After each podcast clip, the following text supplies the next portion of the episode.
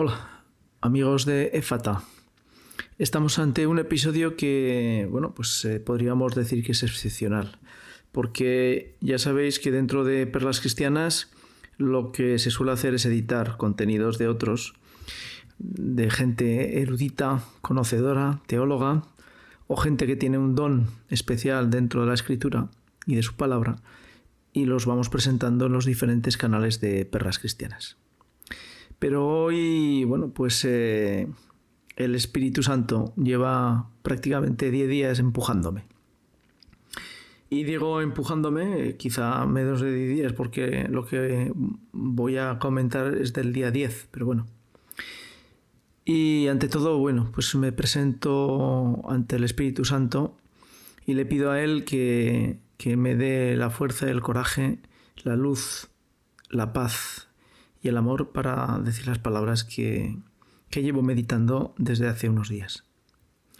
Y no lo sabía si hacerlo o no, eh, porque yo no soy teólogo, yo no soy más que un cristiano que camina como puede, que lleva muchos años viviendo en esta tierra, que tiene muy metido en el corazón y en sus carnes el servicio, el sufrimiento y sobre todo el amor hacia los demás con todo el mal genio que Dios me ha, dado para, para escarnio mío.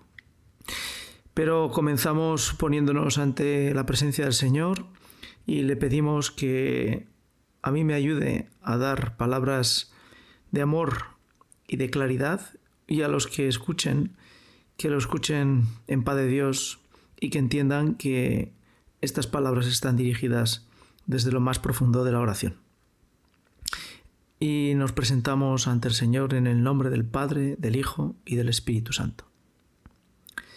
Bueno, pues eh, vamos a, hacer la historia de cómo arranca este, este podcast. En el día 10 del 10 del 2021, la Iglesia, el domingo, selecciona tres lecturas como hace siempre. Y en este caso era una lectura de sabiduría, otra lectura de Hebreos y otra y un evangelio de Marcos.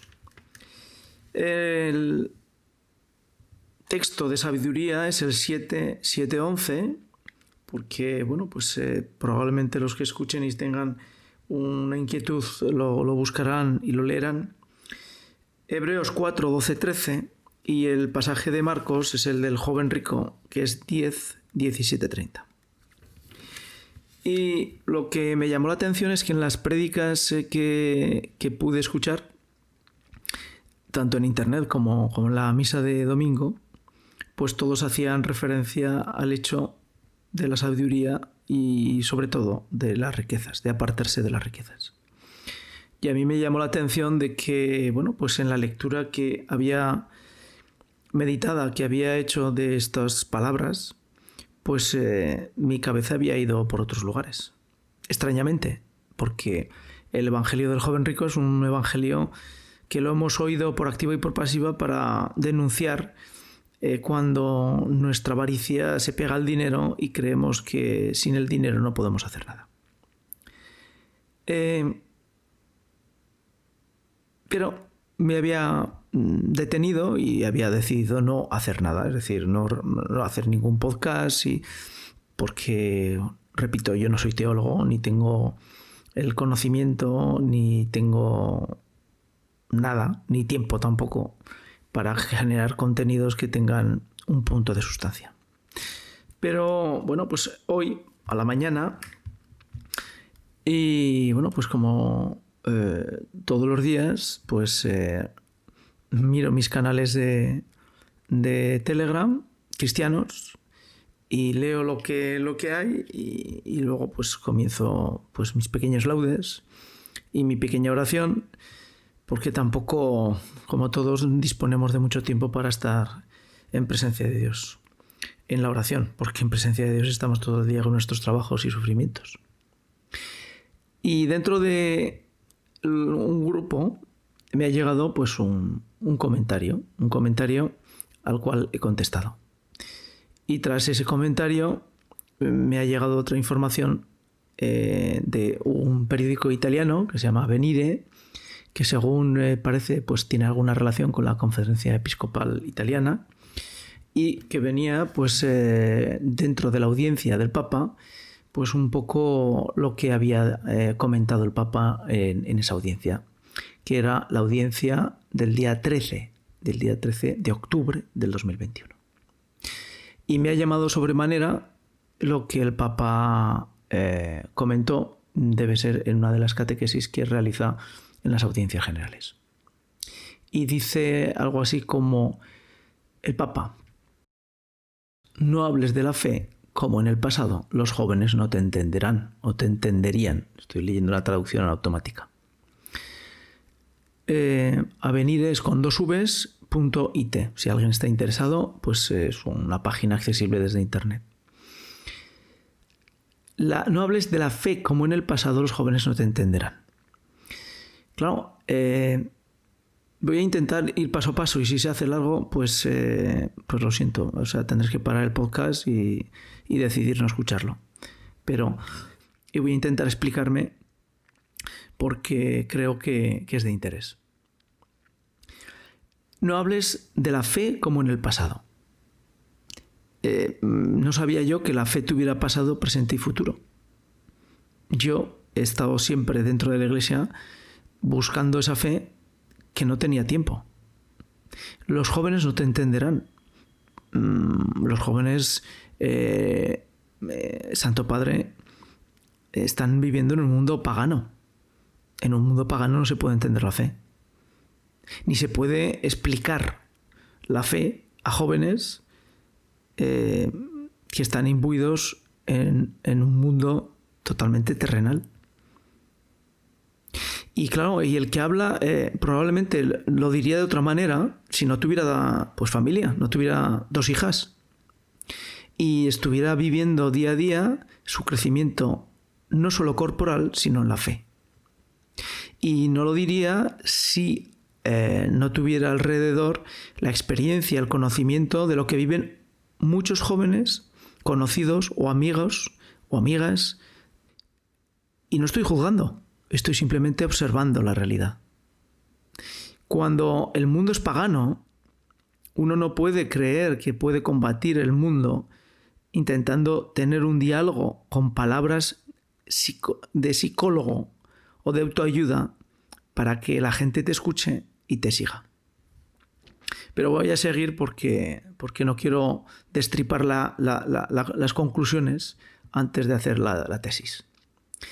Y el periódico dice, la inculturación del Evangelio respeta a los pueblos, no se impone. Y también se recuerda el aniversario de la elección de Juan Pablo II, porque ayer era el aniversario de Juan Pablo II. Dentro del texto eh, entre comillas, frases que, se, corresponden al discurso del Papa, a la catequesis, y dice, si pretendiéramos hablar de la fe como se hizo en siglos pasados, correremos el riesgo de que las nuevas generaciones ya no la entiendan. Santo Padre, mm, a mí me han hablado de la fe mm, intemporal. Y si no la entendía, eran por dos razones. Una, porque la Iglesia española durante años me ha ocultado, entre comillas y subrayo, me ha ocultado la verdad del Evangelio y porque mis pecados me han sepultado, cegándome y haciéndome creer que lo que me estaban contando era la verdad.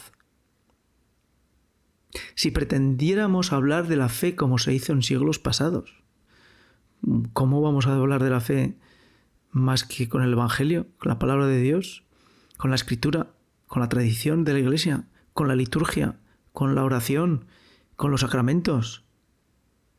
Ya sé, Santo Padre, que mis hijas se quedan extrañadas, aun siendo que todavía van a la iglesia, van a misa, de que su padre tenga unas prácticas de piedad muy extrañas.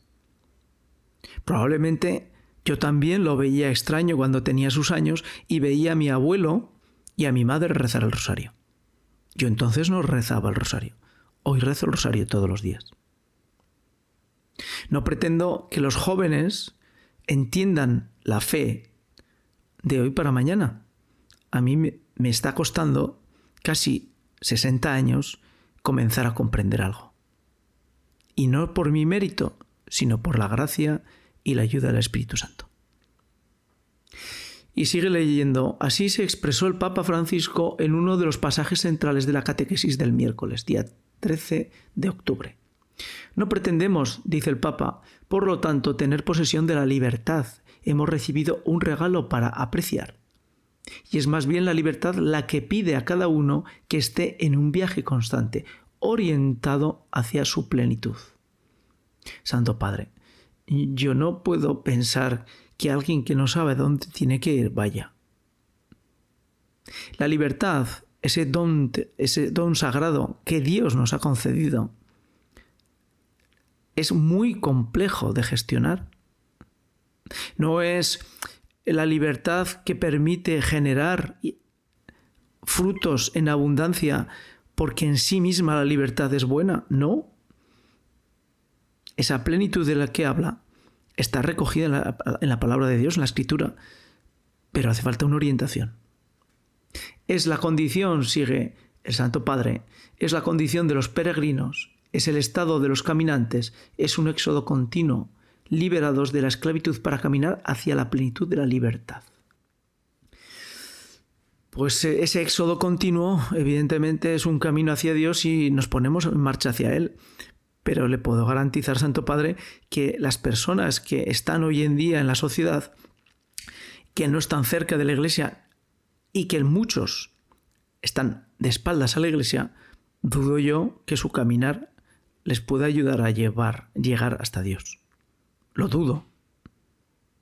Porque entonces, si fuera así, eh, toda la palabra de Dios, todo el pueblo de Israel caminando, todos los cristianos de siglos, todos los mártires, hubieran sido prescindibles, porque hubiéramos podido llegar al mismo objetivo sin necesidad de la Iglesia, sin necesidad de toda esa sangre sacramental dentro de la Iglesia.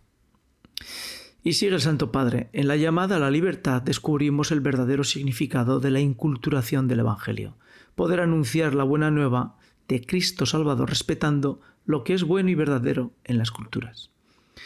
Yo no voy a juzgar lo que es bueno y verdadero en las culturas. No, porque no soy capaz. Yo lo único que hago es leer el Evangelio, leer la palabra, escuchar la patrística, leer la escuchar la, la tradición de la Iglesia, vivir en oración, intentar vivir sacramentalmente. Y con eso lo único que consigo es mostrar, mostrarme cuál es el camino de Cristo, de las culturas no es cuestión de juzgarlas, ni por buenas ni por malas. Es cuestión de si esas culturas ayudan a vivir santamente o no. Continuó, el Papa explicó de nuevo en la catequesis pronunciada en el aula Pablo VI y dedicado una vez más al tema de la libertad cristiana. No es algo fácil, exclamó el Santo Padre.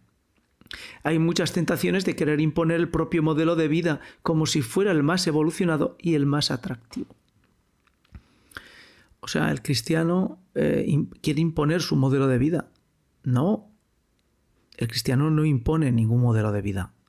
El cristiano vive la vida, debe vivir la vida según el Evangelio. Y esa vida se refleja, es reflejo en la sociedad, en la familia, en el trabajo, en la calle, en el juego. ¿Cuántos errores se han cometido en la historia de la evangelización al querer imponer un modelo cultural único? Santo Padre, que ahora no es el momento de comentar esto. Que ahora, en esta sociedad pagana, ya hemos aceptado que la Iglesia se ha equivocado millones de veces. Lo empezó ya a hacer Juan Pablo II. Y en su pontificado Benedicto XVI también lo hizo. Se malentendió, pero lo hizo. Y usted también lo ha hecho. Ya sabemos que la cultura imperante, la civilización anglosajona, ha intentado exponer del cristianismo partes, Pero los católicos hemos vivido dentro de la tradición, la fe apostólica y romana. Si nos quiere recordar el Santo Padre que la Iglesia ha cometido errores, pues yo le contestaría que los errores los ha cometido las personas que vivían dentro de la Iglesia. Yo no quiero imponer ningún modelo cultural. Yo quiero que mis hijas vivan en la fe, en la esperanza y en la caridad, para que eso les ayude a acercarse a la vida eterna. Me gustaría que eso mismo se extendiera a mis sobrinos, amigos, familiares. Claro que me gustaría, porque no hay más don que la vida eterna para un cristiano. Continúa el Santo Padre, la uniformidad como regla de vida no es cristiana. La unidad sí, la uniformidad no.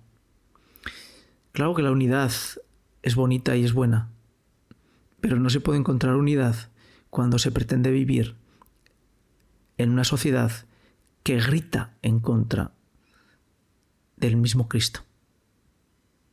Que se niegan los principios evangélicos un día y otro también.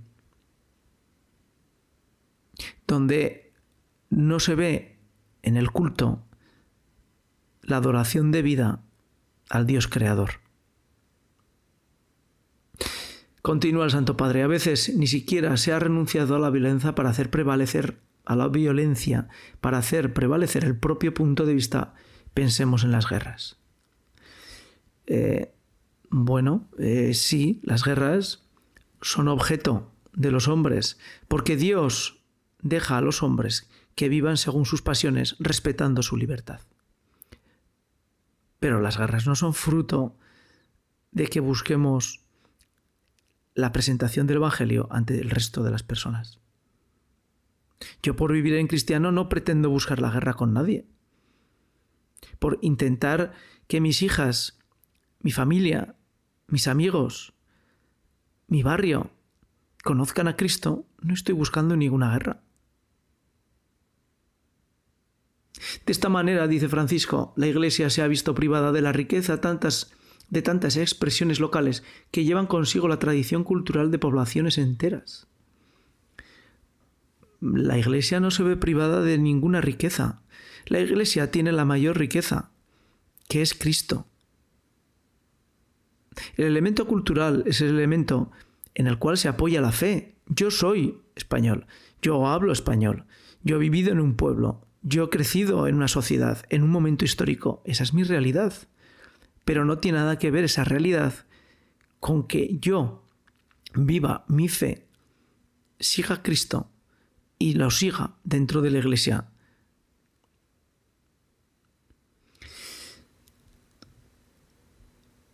La visión de la libertad de Pablo está enteramente iluminada y fecunda por el misterio de Cristo, que en su encarnación recuerda el Concilio Vaticano II que se unió, en cierto modo, a cada hombre, continuó el Papa. Esto significa que no es uniforme, hay variedad, sino variedad unida. El comentario fuera de lugar. De ahí el deber de respetar el origen cultural de cada persona, insertándolo en su espacio de libertad que no está restringido por, ningún, por ninguna imposición dictada por una sola cultura predominante.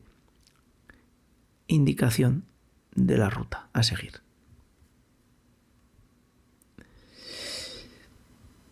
Eh, con todo esto, ¿a dónde voy? Pues voy al libro de la sabiduría, en la que, bueno, pues nos deja claro que la sabiduría es Dios, es la representación de Dios. Dios es sabiduría.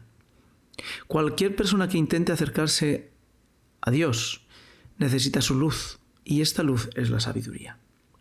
De tal forma que Salomón dice, la quise más que a la salud y la belleza, y la preferí a la misma luz.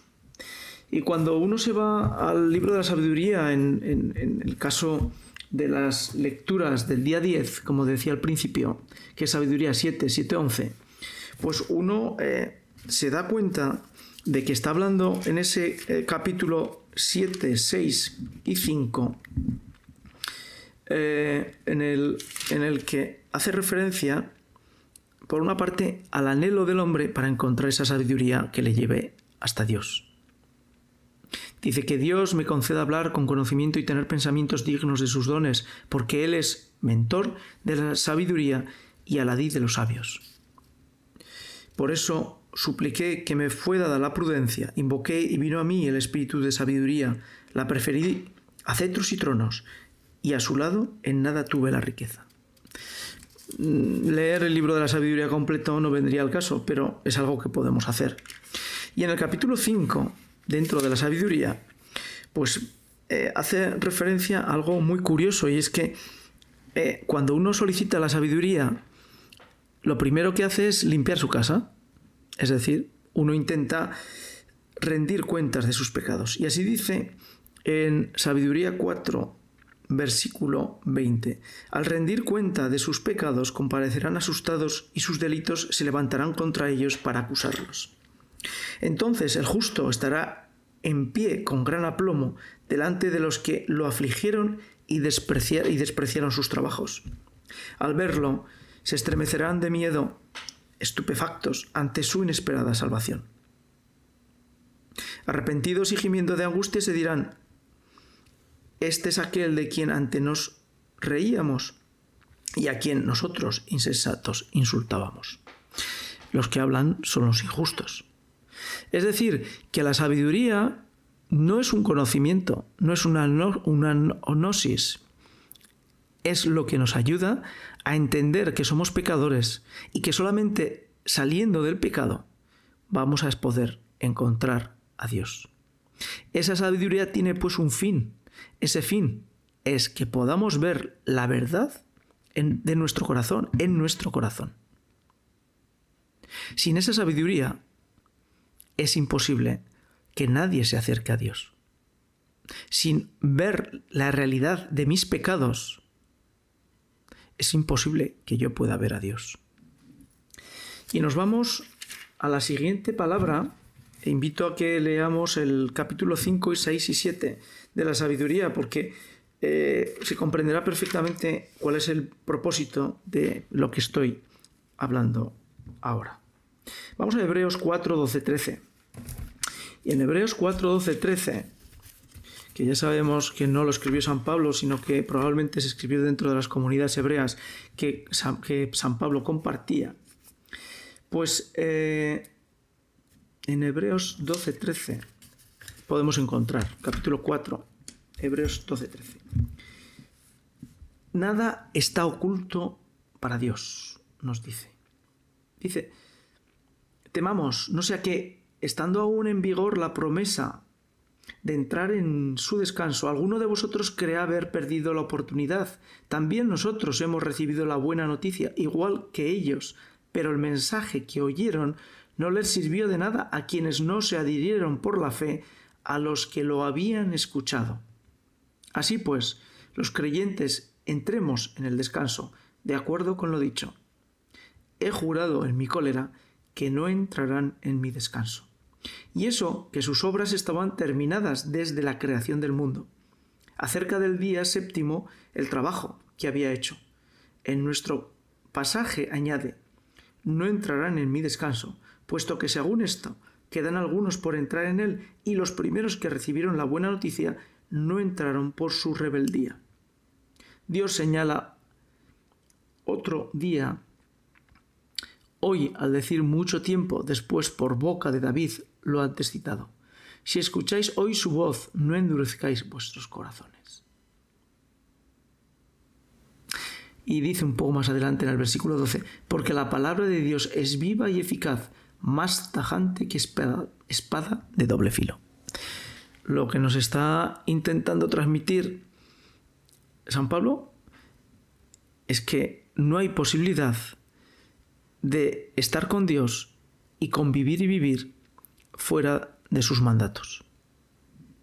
Si no escuchamos sus mandatos no podemos entrar en el descanso del Señor. Para hacerlo, a su vez necesitamos la sabiduría que viene de Dios y que es Dios. Pero esa sabiduría solamente la podremos alcanzar en la medida que nos apartemos del pecado. Y ahora vamos eh, con lo prometido, es decir, vamos con el hombre rico, vamos con, el pasaje en el que eh, nos relata Marcos la experiencia del joven rico, que es capítulo 10, 17, 30, que es, el, el siguiente. Al matrimonio y al divorcio, y Jesús y los niños, y ahora viene el joven rico. Y en el joven rico me gustaría eh, señalar algunas partes, y que no voy a leer el, Evangelio, y si alguien tiene eh, necesidad, pues eh, Marcos 10, 17, 30. En primer lugar, el joven rico va corriendo y se arrodilla ante el Señor. Va corriendo y se arrodilla ante el Señor. El joven rico no estaba sentado en una piedra, ve a Jesús y le dice, oye tú. No, se arrodilla y corre. Corre hacia Él. Corre hacia Él porque tiene necesidad, porque algo le mueve en el interior. Evidentemente ese movimiento es el Espíritu Santo quien le mueve, pero ese movimiento hay un hecho de libertad voluntario que cede y corre ante otra persona. Alguien que estaba criticado ya por los fariseos. Y se pone de rodillas. Yo me pongo de rodillas ante el Señor, la juventud se pone de rodillas ante el Señor, la sociedad se pone de rodillas ante el Señor. Y le dice, tú hombre bueno, y le dice el Señor, yo no soy hombre bueno, solamente Dios. El Hijo de Dios es capaz de decir y recriminar de quien no es bueno, que solamente Dios es bueno. ¿Cuántas veces hemos oído en esta sociedad que ese era un gran hombre y era muy bueno? Todos nos consideramos buenos. La realidad, a la luz de la escritura, es que todos estamos dotados del pecado original. Todos tenemos el pecado dentro de nuestras acciones, porque somos carne mortal. No aceptar esta realidad es comenzar mal porque nunca vamos a poder escapar y salir de ella. La humildad es el primer paso para encontrar al Señor. ¿Por qué me llamas bueno? Pues si a ti, Señor, no te llamo bueno, ahora resulta que todos somos buenos, toda la cultura es buena, todas las formas son buenas, somos diversos, uniformes, no, tenemos que ser diversos. ¿Y qué le contesta el Señor? Esto sí que lo voy a leer. Pues el Señor le contesta, el, joven rico le pregunta, ¿qué tengo que hacer, Señor, para heredar la vida eterna? El joven rico tenía la inquietud de heredar la vida eterna. Si no se tiene esa inquietud de heredar la vida eterna, ¿qué puñetas vas a encontrar el camino de la salvación? Si tú no tienes ninguna inquietud. tendrá que ser por obra y gracia del Espíritu Santo que utilice todos tus pecados para llevarte hasta Él. ¿Y eso puede pasar? Sí, claro que puede pasar. A todos nos pasa, nos ha pasado. Y nos pasará. El pecado nos pone enfrente de nuestra maldad, pero en contra tenemos la luz de Dios que nos muestra que eso es pecado. Y entonces le contestó Jesús, ¿por qué me llamas bueno? No hay nadie bueno más que Dios. Dice, ya sabes, los mandamientos, no matarás, no cometerás adulterio, no robarás, no darás falso testimonio, no estafarás, honra a tu padre y a tu madre. Jesús, como en otros pasajes del Evangelio, dice, no he venido a quitar una sola letra de la ley, sino a darle cumplimiento. Pero empieza contestándole al joven rico con los mandamientos. Salgan ustedes a la calle y comiencen a decirle a la gente que cumpla los mandamientos, la ley de Dios, los diez mandamientos que se les dio al pueblo de Israel para que construyeran una sociedad dentro y plena con Dios. Jesucristo no le dice, ve bueno. No. Jesucristo en ninguna parte del Evangelio dice, te salvarás si eres bueno. No. Ese concepto no existe evangélicamente, ni en la escritura.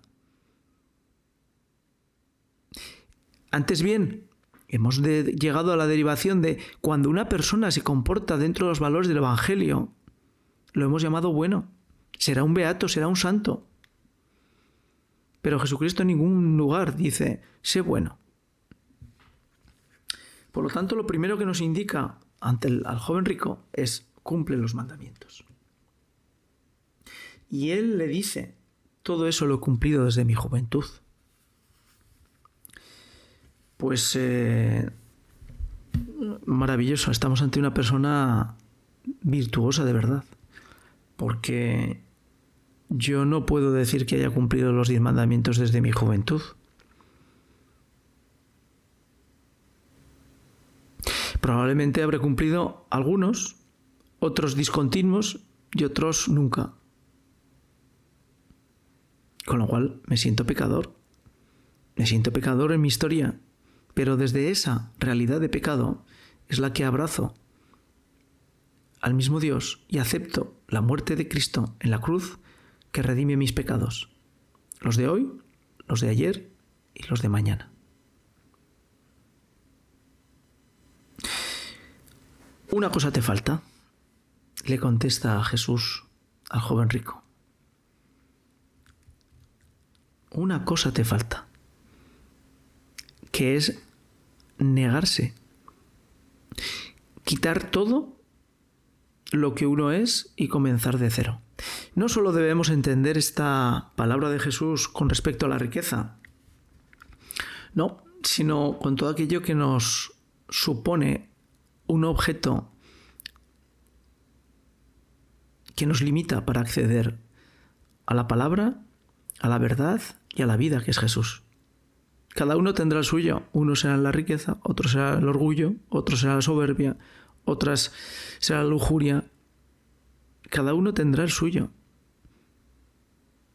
Pero lo que tenemos que tener claro es que tenemos que tener que, realizar una acción. No es un problema de inculturación, no es un problema de libertad, no es un problema de hablar de otra manera, no, es un problema de que yo tengo que aceptar que soy un pecador, que hay un juicio, un juicio personal cuando muero y un juicio universal.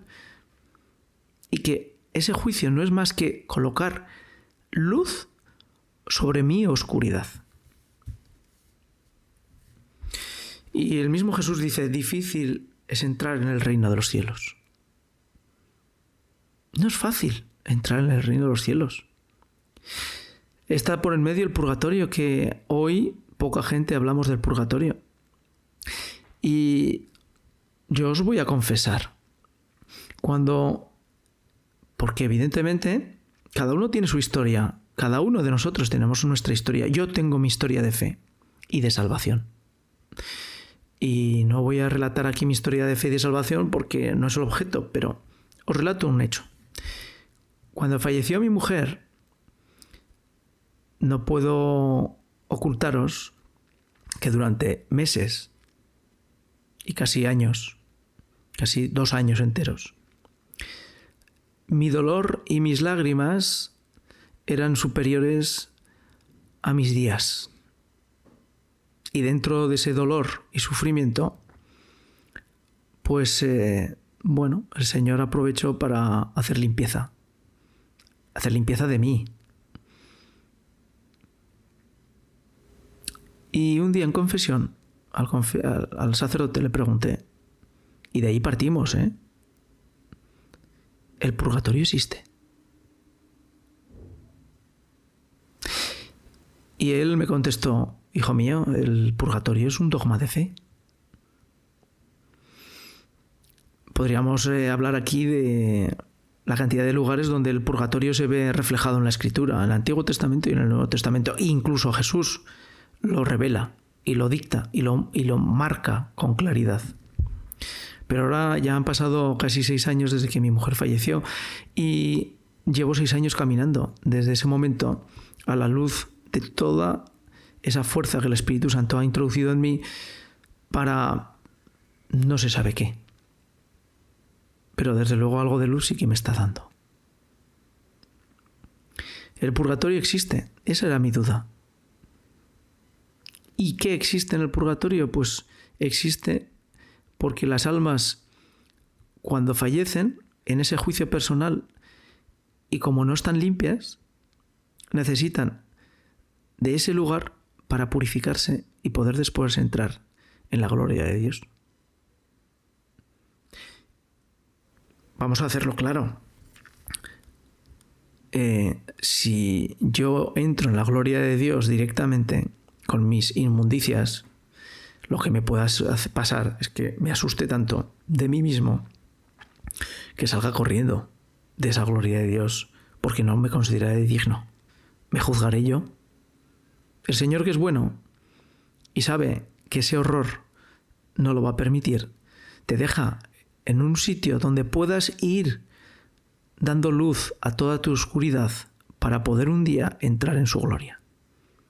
Y entrar como hijo de Dios y con la plenitud de hijo de Dios.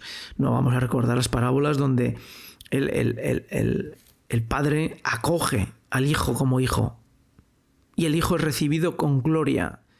Y el hijo es recibido con alegría. Y el hijo recibe al padre o es acogido en el padre con alegría plena.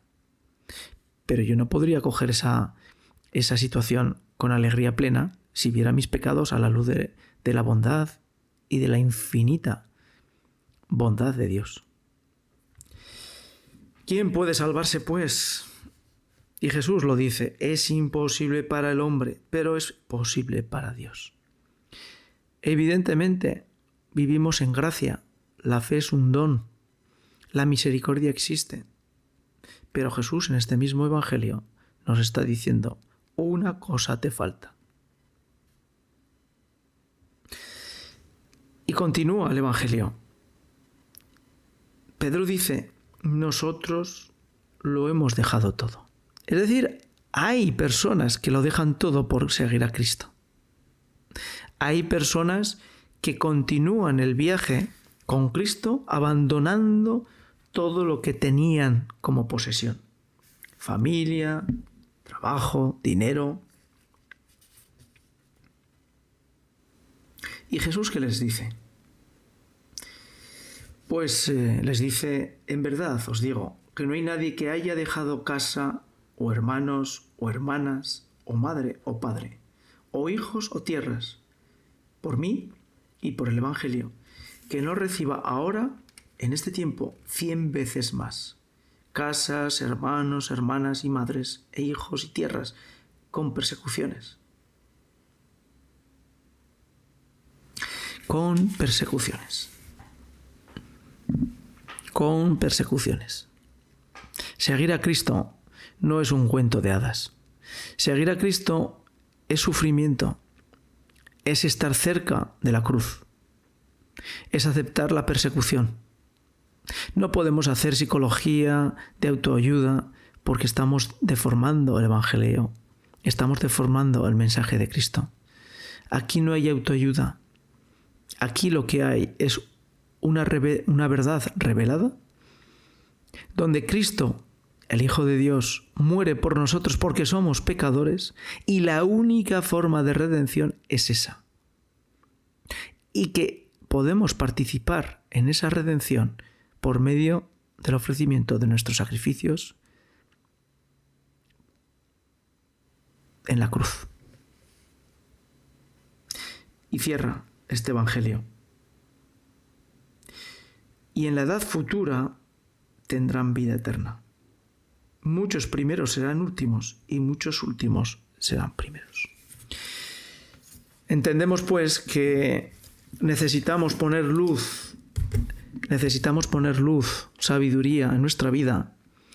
Tenemos que correr hacia el Señor y ponernos de rodillas para que el Señor nos hable, para que el Señor nos diga y aceptar lo que nos dice. El Señor es bueno. Solamente Dios es bueno, contesta él.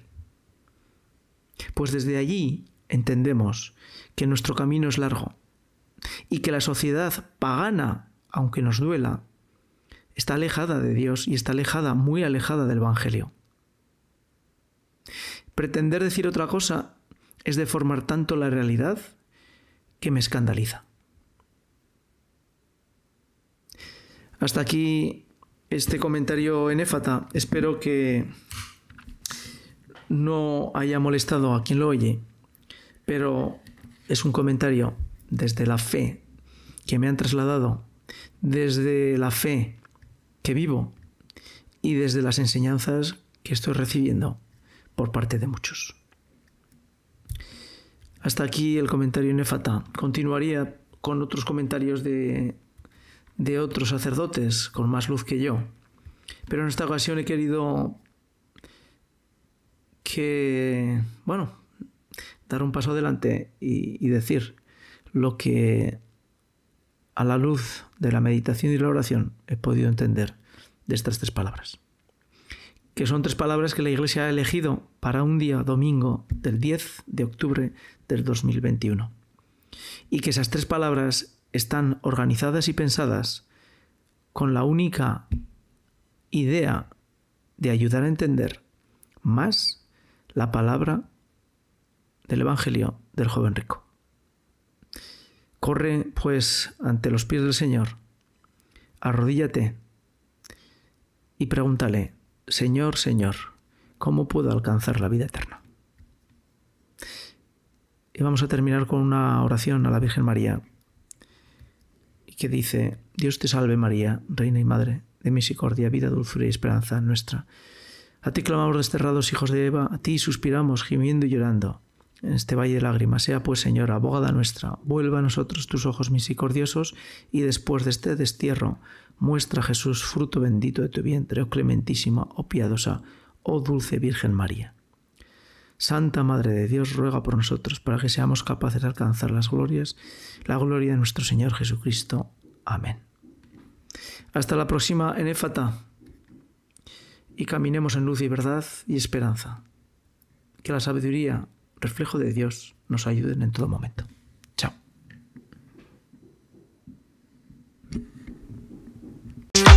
Has escuchado una selección de contenidos creados o cedidos por terceros para edición y difusión en nuestro canal EFATA. Gracias por seguirnos, por estar ahí. Hasta el próximo episodio en ONER Ediciones.